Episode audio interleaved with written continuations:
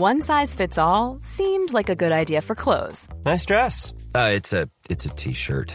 Until you tried it on. Same goes for your healthcare. That's why United Healthcare offers a variety of flexible, budget friendly coverage for medical, vision, dental, and more. So, whether you're between jobs, coming off a parent's plan, or even missed open enrollment, you can find the plan that fits you best. Find out more about United Healthcare coverage at uh1.com. That's uh1.com. This is Paige, the co-host of Giggly Squad, and I want to tell you about a company that I've been loving, Olive and June. Olive and June gives you everything that you need for a salon quality manicure in one box. And if you break it down, it really comes out to $2 a manicure, which is absolutely insane. It's also so easy to get salon worthy nails at home with Olive and June. The difference between how your nails used to look when you did them yourself and now with the Mani system is a complete game changer. The best thing about Olive and June too is it's a quick dry, dries in about one minute, lasts for five days, and full coverage in up to one to two coats. Visit oliveandjune.com slash perfect Mani 20 for 20% off your first system. That's oliveandjune.com slash perfect Mani 20 for 20% off your first system. When you're ready to pop the question, the last thing you want to do is second guess the ring. At Bluenile.com, you can design a one of a kind ring with the ease and convenience of shopping online. Choose your diamond and setting. When you find the one, you'll get it delivered right to your door. Go to Bluenile.com and use promo code LISTEN to get $50 off your purchase of $500 or more. That's code LISTEN at Bluenile.com for $50 off your purchase. Bluenile.com code LISTEN. There's never been a faster or easier way to start your weight loss journey than with PlushCare. PlushCare accepts most insurance plans and gives you online access to board-certified physicians who can prescribe FDA-approved weight loss medications like Wegovy and Zepbound for those who qualify. Take charge of your health and speak with a board-certified physician about a weight loss plan that's right for you. Get started today at plushcare.com slash weight loss. That's plushcare.com slash weight loss. plushcare.com slash weight loss.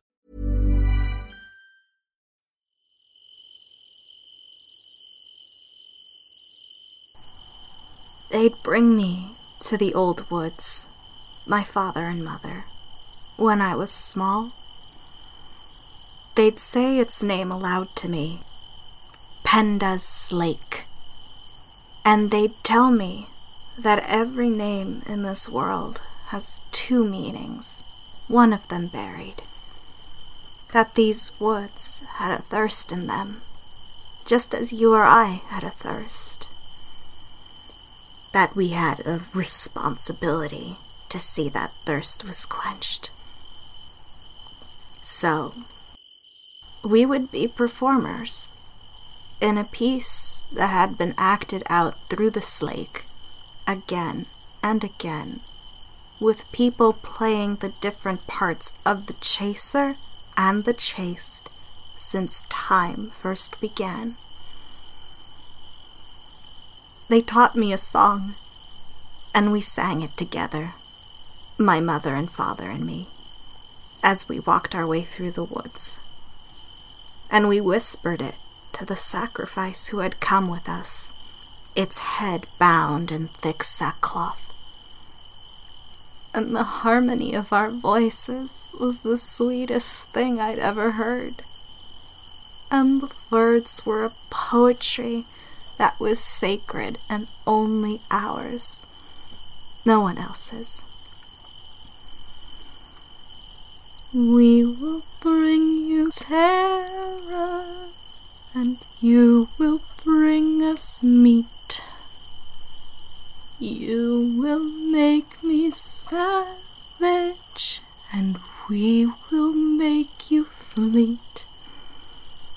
You thank us for the chasing, we thank you for the feast. The grass leaps up about your carcass, long and lean and sweet.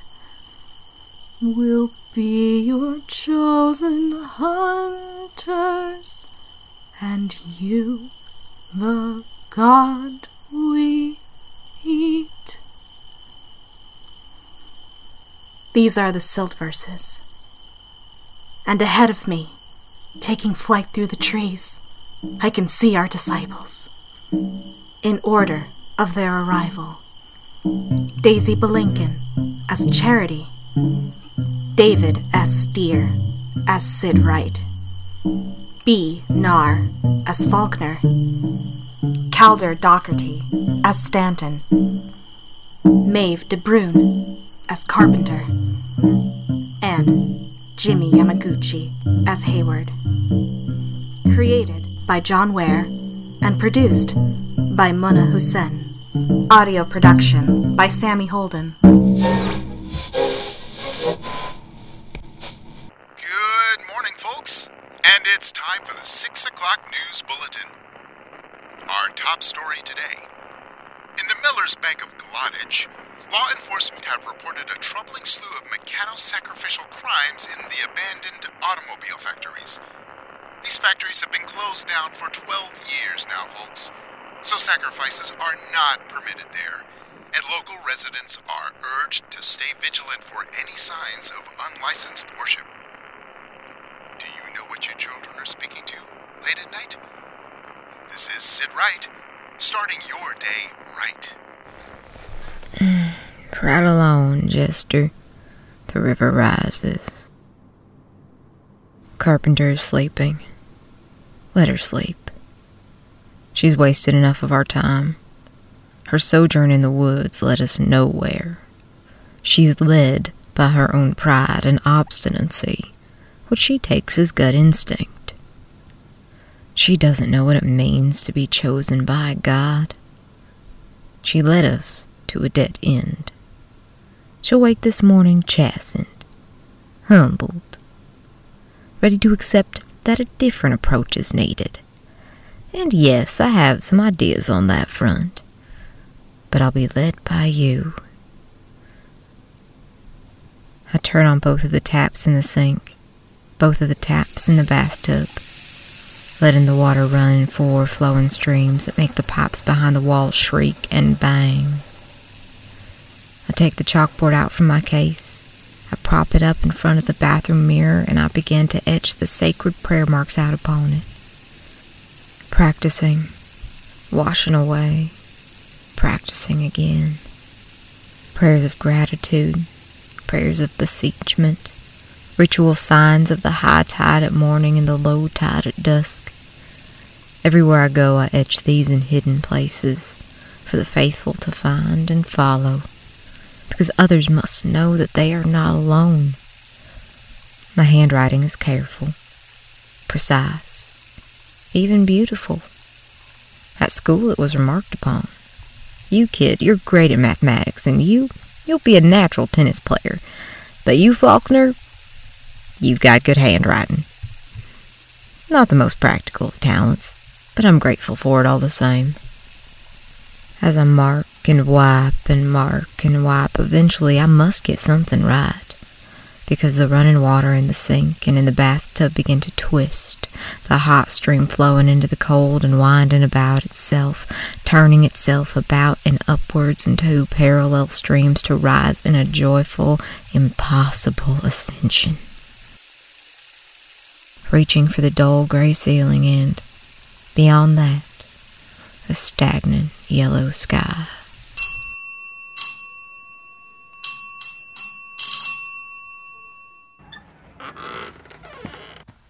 We're checking out today. I'd like to settle up. No problem. Just need to print out the receipt. You were back late last night. Well, yes, I suppose we were. We stayed out late. Bird watching. Must have been hard.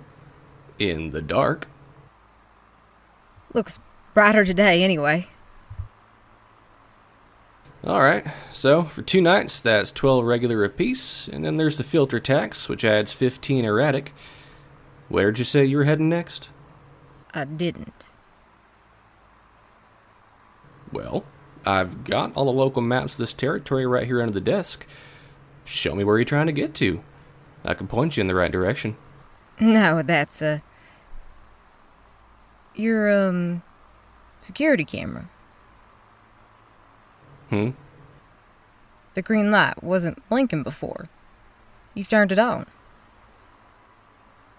Oh, well, just thought it was a good idea to be sensible. You know, need to protect my guests in case of any trouble. I suppose that's one advantage of the sun coming out. You must have guests coming in to enjoy the good weather. A weekend out on the river. Oh, sure. we had a handful of others coming in last night. I expect a, a few more couples today. It's going to be busy. The board is visible behind him in the gloom. The keys look dusty. Only two empty hooks. Sister Carpenter's and mine. I'd actually like to leave my case here as I head out for breakfast. Would you mind terribly storing it in your back room? Uh, yes, of course. Thanks. It doesn't have a lock, so I just want to make sure it's safe. Not a problem. Not a problem. Here, uh, let, let, me take it from you. And uh, if you need anything else at all, please don't hesitate to.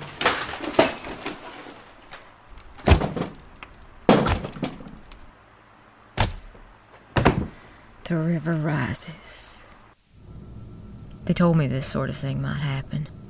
At the seminary, the Catabasians were very clear with each of us that when we headed out on the road, we might find ourselves forced to face off against enemies of the faith.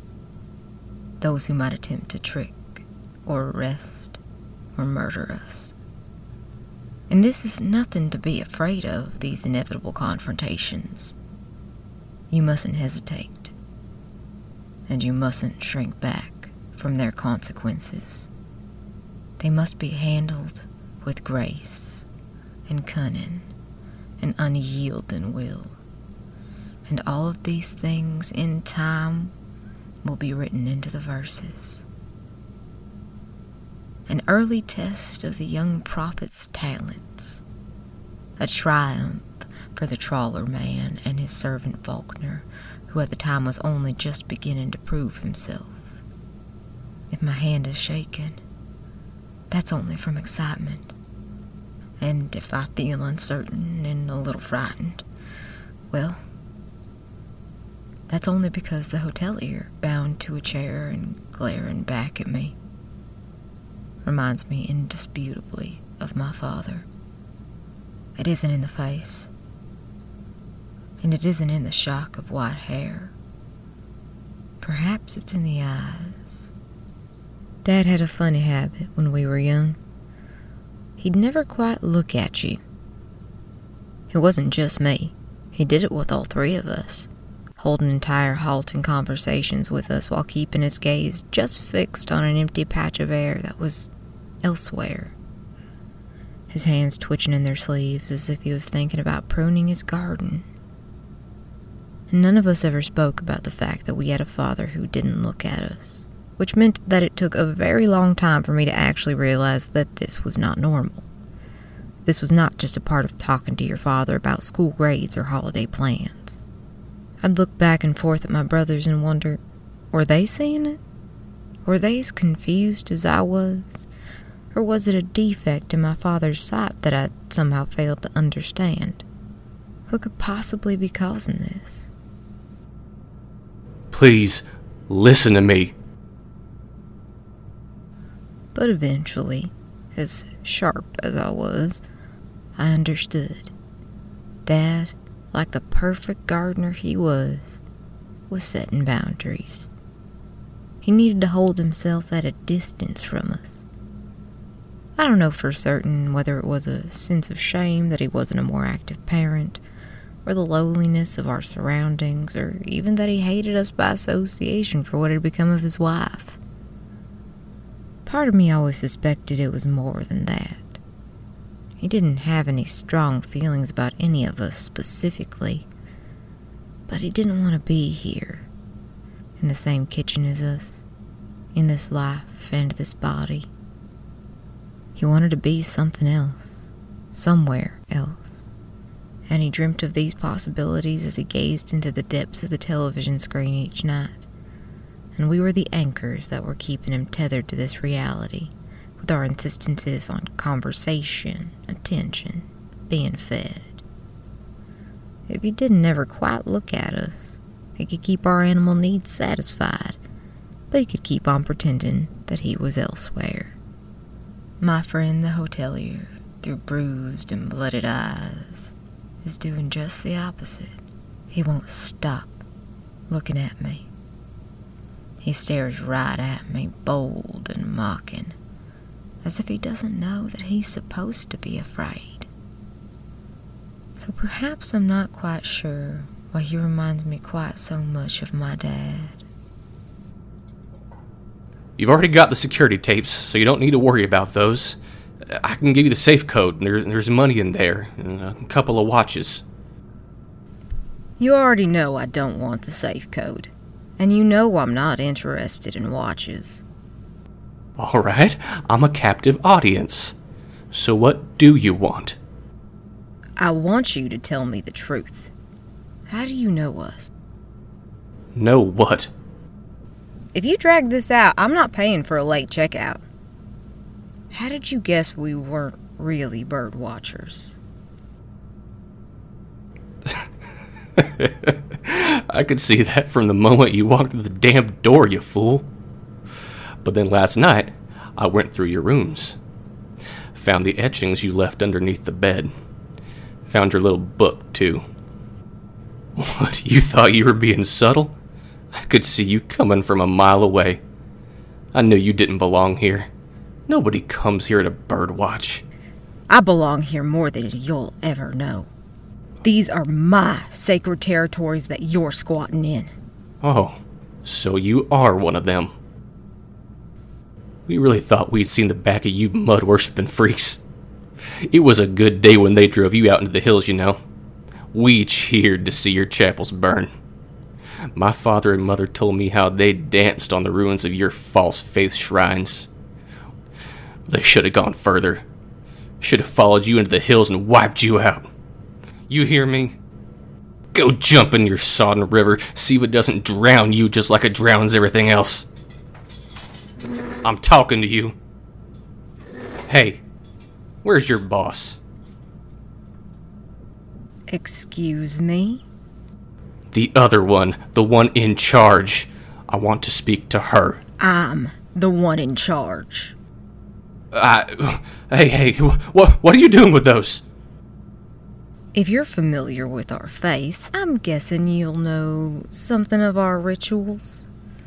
The right tides won't come for a sacrifice unless you take the necessary steps. First, you need to bait the hook. Ah. And next, you mark the flesh. Wait, wait, wait, wait, wait. Just give me a second. Give me a second. Are we the only members of our faith you've encountered? Or have there been others? One of you came to live out of town a decade or so back. An artist, he called himself. We'd ride up the river and see his statues staring back at us from the banks. Eyeless faces, long necks. Another freak. We could see him, mumbling and muttering down by the waterside, etching his signs and binding the reeds in knots, and we knew him then for what he truly was. He kept dogs to try and drive us away. He didn't want us coming near his bungalow, seeing who he was talking to out in the lonely places. What happened?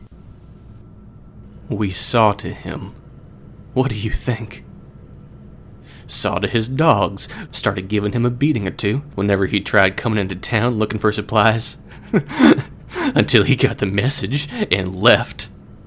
Fled upriver into the wilds. Why did you hate him? If you have to ask that, you're too far gone yourself. Tell me more about the artist. What was his name? What was his name?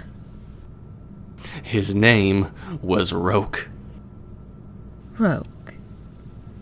Tell me how we get to his bungalow. Take the river road north for about an hour. Keep on the left as it splits, and the road becomes track and the fields rise up. 113 Long Ray Mansions. You'll see the stone heads towering over the reeds, welcoming you home. Thank you. You've been a tremendous help. I take the empty tub and place it under the sink. As I fill it, the water clouds and darkens. I can see something staring back up at me.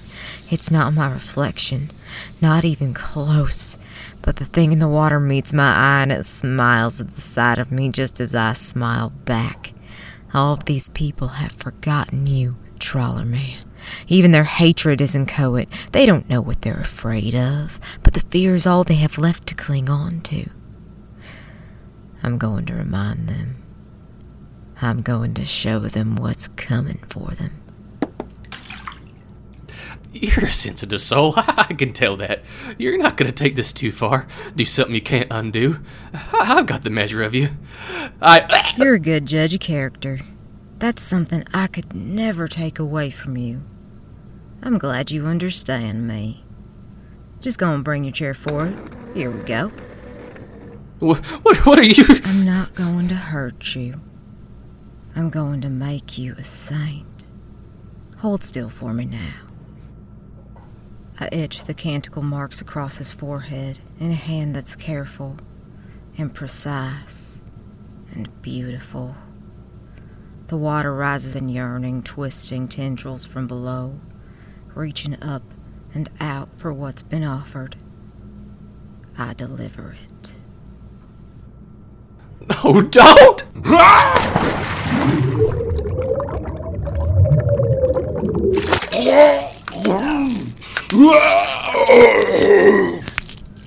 I watch him buck as he drowns the man who reminds me of my father.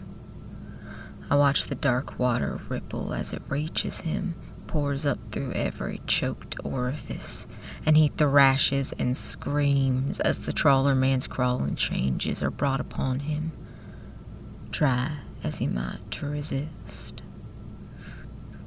I take a step back as he rears up and free from the tub, no longer capable of being contained, his dripping tendrils reaching gloriously up towards the sky like clear water surging forth from deep and hidden places. And I tell myself it's all right. There's no need to worry. They won't write about this part they'll write something different.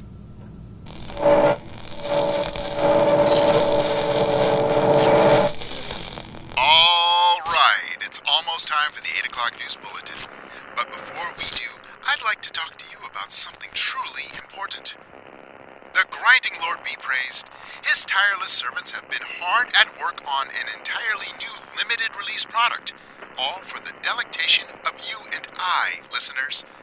He has heard your prayers for a psychotropic tea that tastes good and helps you see the world exactly as it truly is, but also offers you the wakefulness and productivity that you have come to expect from us. Third Tea is headed to chemists next week. Please do keep an eye out for it, because if you sleep too long, it will be gone. This is Sid Wright, starting your day right.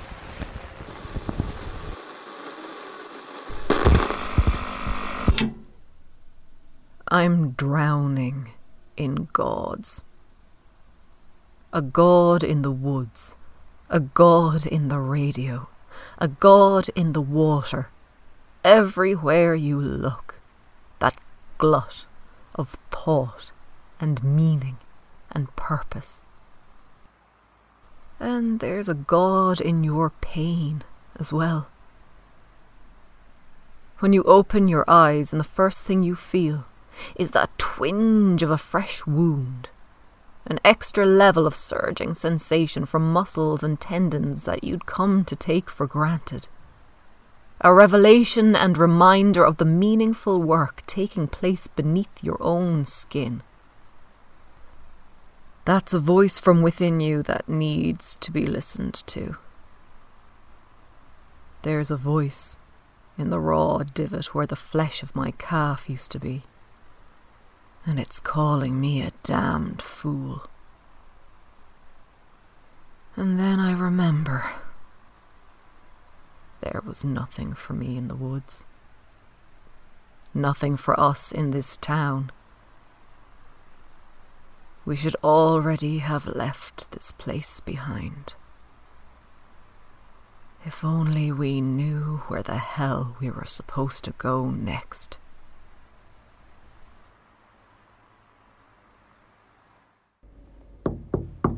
Faulkner. Faulkner. Shit.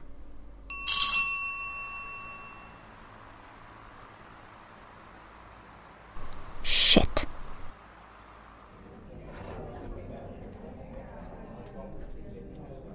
I would like some pancakes and a very strong cappuccino, please.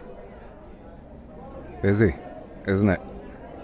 Guess last night's excitement has everyone up and about. I wouldn't know. I was out of town last night. What happened? Oh, they uh, found new evidence regarding those missing fishermen, serious enough to call the police. What happened to them? Oh, they suspect something horrible. You can't just drop that on the table and leave it there. As I understand it, one of the other fishing crews began moving their junk into the missing men's boathouse yesterday evening. Well, it had been long enough, and there's no sense in a good berth going unused.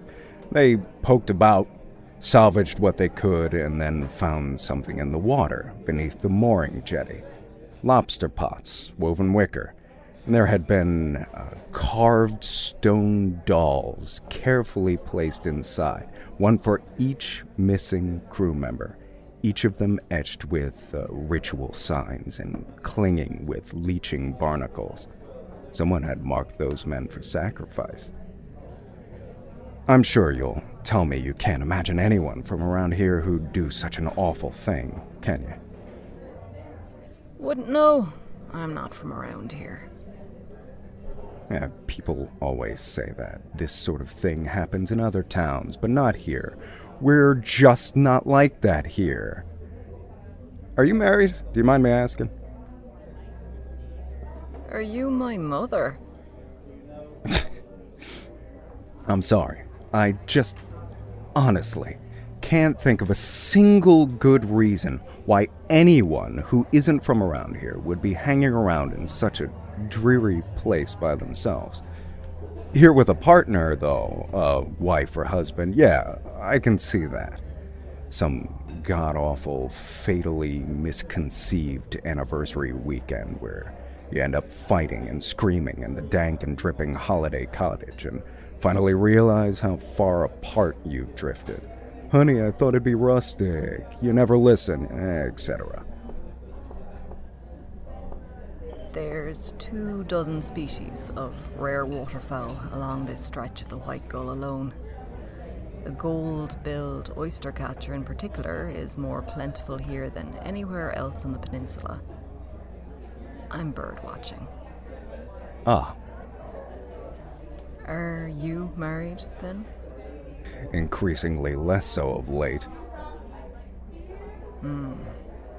I, uh, read somewhere that every relationship is a negotiation, but it's when things are falling apart that's when you realize you're doing most of the negotiating with yourself. What do I need to put in to get the response I'm looking for? Sounds rough. Rough doesn't really cover it. It's a very specific sensation when your marriage is falling apart. I mean, there's mingled terror and shame and all the rest of it, but also anticipation. Fervent, maddening anticipation. At long last, this thing between the two of us gets to be resolved. Something we set in motion actually gets to end, and we can come out on the other side as something else. Maybe shrunken and saddened, perhaps something made anew. It's like you're tangled up in barbed wire. Draw closer, it'll be agony. Pull away, and you don't know what pieces of yourself you leave behind, but you have to pull away, or this person, this gravitational orbit, is gonna destroy you. There's an alternative. You could destroy them. I mean, yes, but that would cause harm, and when you're beginning a new life alone, the last thing you want to do is cause any harm. You can't be reborn with that in your heart. No escape is truly clean, but at least once you've fled, you don't have to look at the mess. I don't think you have any choice in the matter. When someone's been that close to you, when you've been known so well and you've been loved so closely, when every wrinkle of you has been picked out and exposed to another sight, they can't be allowed to continue on. It'd be like losing your faith, but letting the lie of it keep standing. I read a story once about one of those uh, parochial gods somewhere south. There was a uh, stone bridge with iron railings over a small and inconsequential river, like this one. And uh, after a time, the young people began to leave locked padlocks dangling from the railings, as young people do. And after a time, the story began to spread that there was a god of love dwelling in the bridge. And if you both went down to the river at dusk and you both leant over the side to fix a padlock to the railings, well, if your love was untrue, the Lady of Linked Hearts would know. And you'd feel a sudden stabbing in your hand and look down to see the padlock locked over your own palm and then, as the weight pulled you down, another lock clamping through your cheek and mouth, rendering you unable to speak, and another lock and another, slicing unstoppably through bone and flesh, iron chains and padlocks, dragging you down and over the side to a slow and choking death beneath the river's surface. And your, uh, your date would cry and mourn your death, but they'd probably be okay in the end because this was the proof of it.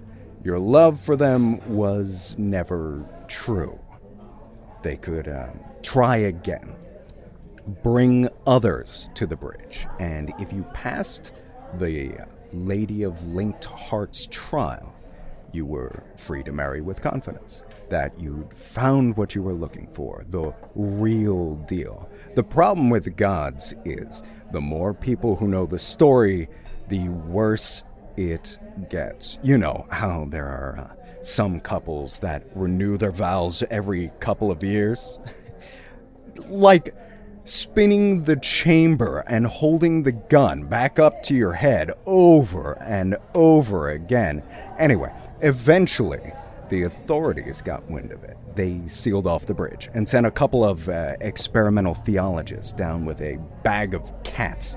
And soon enough, it became very clear that the bridge had no method to its sacrifices other than its own hunger. It was just feeding as it pleased. Love eats us all. I suppose that's my point. Are you an expert on outlawed gods? Just a uh, reader of papers. Don't turn me into the cops. Do you uh, want another cappuccino? Sure. One more here? So, what are you going to do? About what? About your marriage. Uh, watch and wait, I suppose, for a sign? right. I better get down to the docks. They've got a Sybil down there, casting yew branches seeking guidance from the cloak. It's embarrassing. this sort of superstition, but the ritual's written into procedure, and once something's wormed its way into procedure, there's no prizing it free. It might as well be in our hearts. Uh, pleasure talking with you. At me. I'm sorry, talking at you. What did you say your name was? Sandra. My name's Investigating Officer Hayward. Have a good day, Sandra.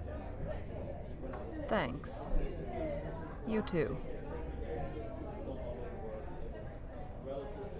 Shit. Was that right? The way it happened? Did I get it right? Have I failed in some way? Is it okay that I ran as the St. Rude forth? I suppose it's only natural. There's always some small part of yourself that betrays you. But when I stepped through the motel door, my case in one hand, into the gray light of Marcel's crossing, I feel renewed, resolute. Beyond the end of the promenade, past the temporary and rickety jetties of the town, I can see the deep waters of your river glimmering in the sun. We've left a sign, my trawler man, for others to follow. If the current state of the Dozy Pilgrim Motel is any indication, it could be days or even weeks before anyone finds it. That suits our purposes well enough, but they will find it in the end, once we're long gone, and the faithful and faithless alike will know that we came this way. Hey! Hey! Over here! Where the hell have you been? I was looking everywhere. There's no time for that now. Get us on the road. I know where we need to go next. Something happened? I've taken care of it. I've scrubbed our names from the motel guest book. I've wiped down our rooms for fingerprints. As far as anyone knows, we're. Another minute of your time, ma'am. Open the window, Faulkner. This is, uh. A fellow bird watcher. Hmm. Nice fan. Not really. Well, I suppose you and your fellow birdwatcher will probably be sticking closely to the water's edge so you can spot oyster catchers and storks and such. Me, I'll be hanging around town for a few days to find out what happened to those poor fishermen. You never quite know where an investigation like this will take you, but I'm sure I'll be drifting this way and that way in search of information. That's the thing about the river. There's only two ways to go. So if I run into you again, it's just 50 50 odds. And it'd be pretty reasonable for me to take that as a sheer coincidence.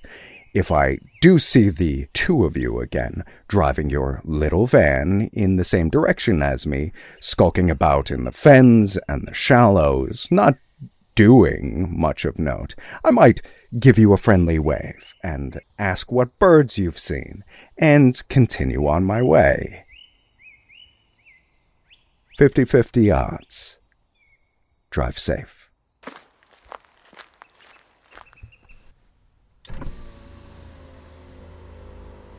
Who was that? Plain clothes. You spoke to the police. Oh, bastard talked my ear off for half an hour before he introduced himself. He's hanging around town trying to find out what happened to the fishing crew. Don't worry, he doesn't have anything on us. We'll just have to be more careful from now on. Alright, so what's the story? Where are we going next? Sister Carpenter, I. I think I've made a mistake.